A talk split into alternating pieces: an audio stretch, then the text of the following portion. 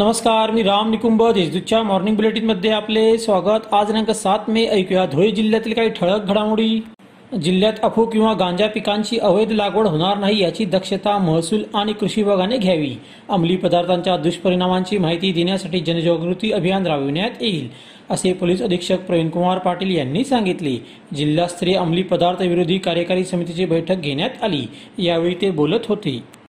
धुळे शहरातील तापी पाणी पुरवठा योजना व अन्य जलवाहिन्यांवरील लिकेजेसमुळे पाणी पुरवठ्यावर त्याचा परिणाम झाला होता. म्हणून हे लिकेजेस काढण्याचे काम मनपाने युद्धपातळीवर हाती घेतले आहे. गुरुवारी मध्यरात्रीपासून हे काम सुरू करण्यात आले. शुक्रवारी दुपारी स्थायी समिती सभापती शीतलकुमार नवले यांनी या दुरुस्ती कामाची पाहणी केली. धरणांमधील जलसाठ्यांचे आरक्षित पाण्याचे योग्य नियोजन करावे अशा सूचना जिल्हाधिकारी जलद शर्मा यांनी दिल्या.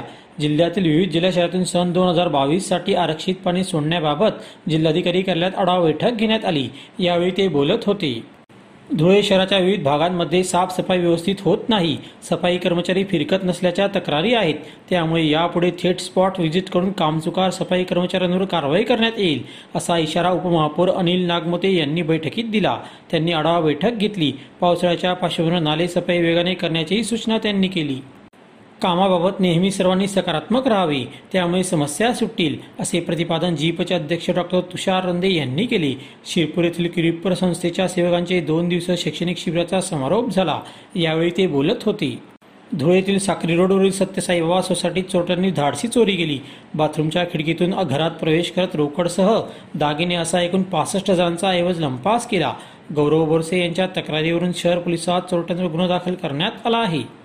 अशा त्याच्या ठळक घडामोडी सोयीस्कर बातम्यांसाठी वाचत राहा दैनिक देशदूत व ताज्या बातम्यांसाठी भेट द्या W W W dot Deshdoot dot या संकेतस्थळाला. धन्यवाद.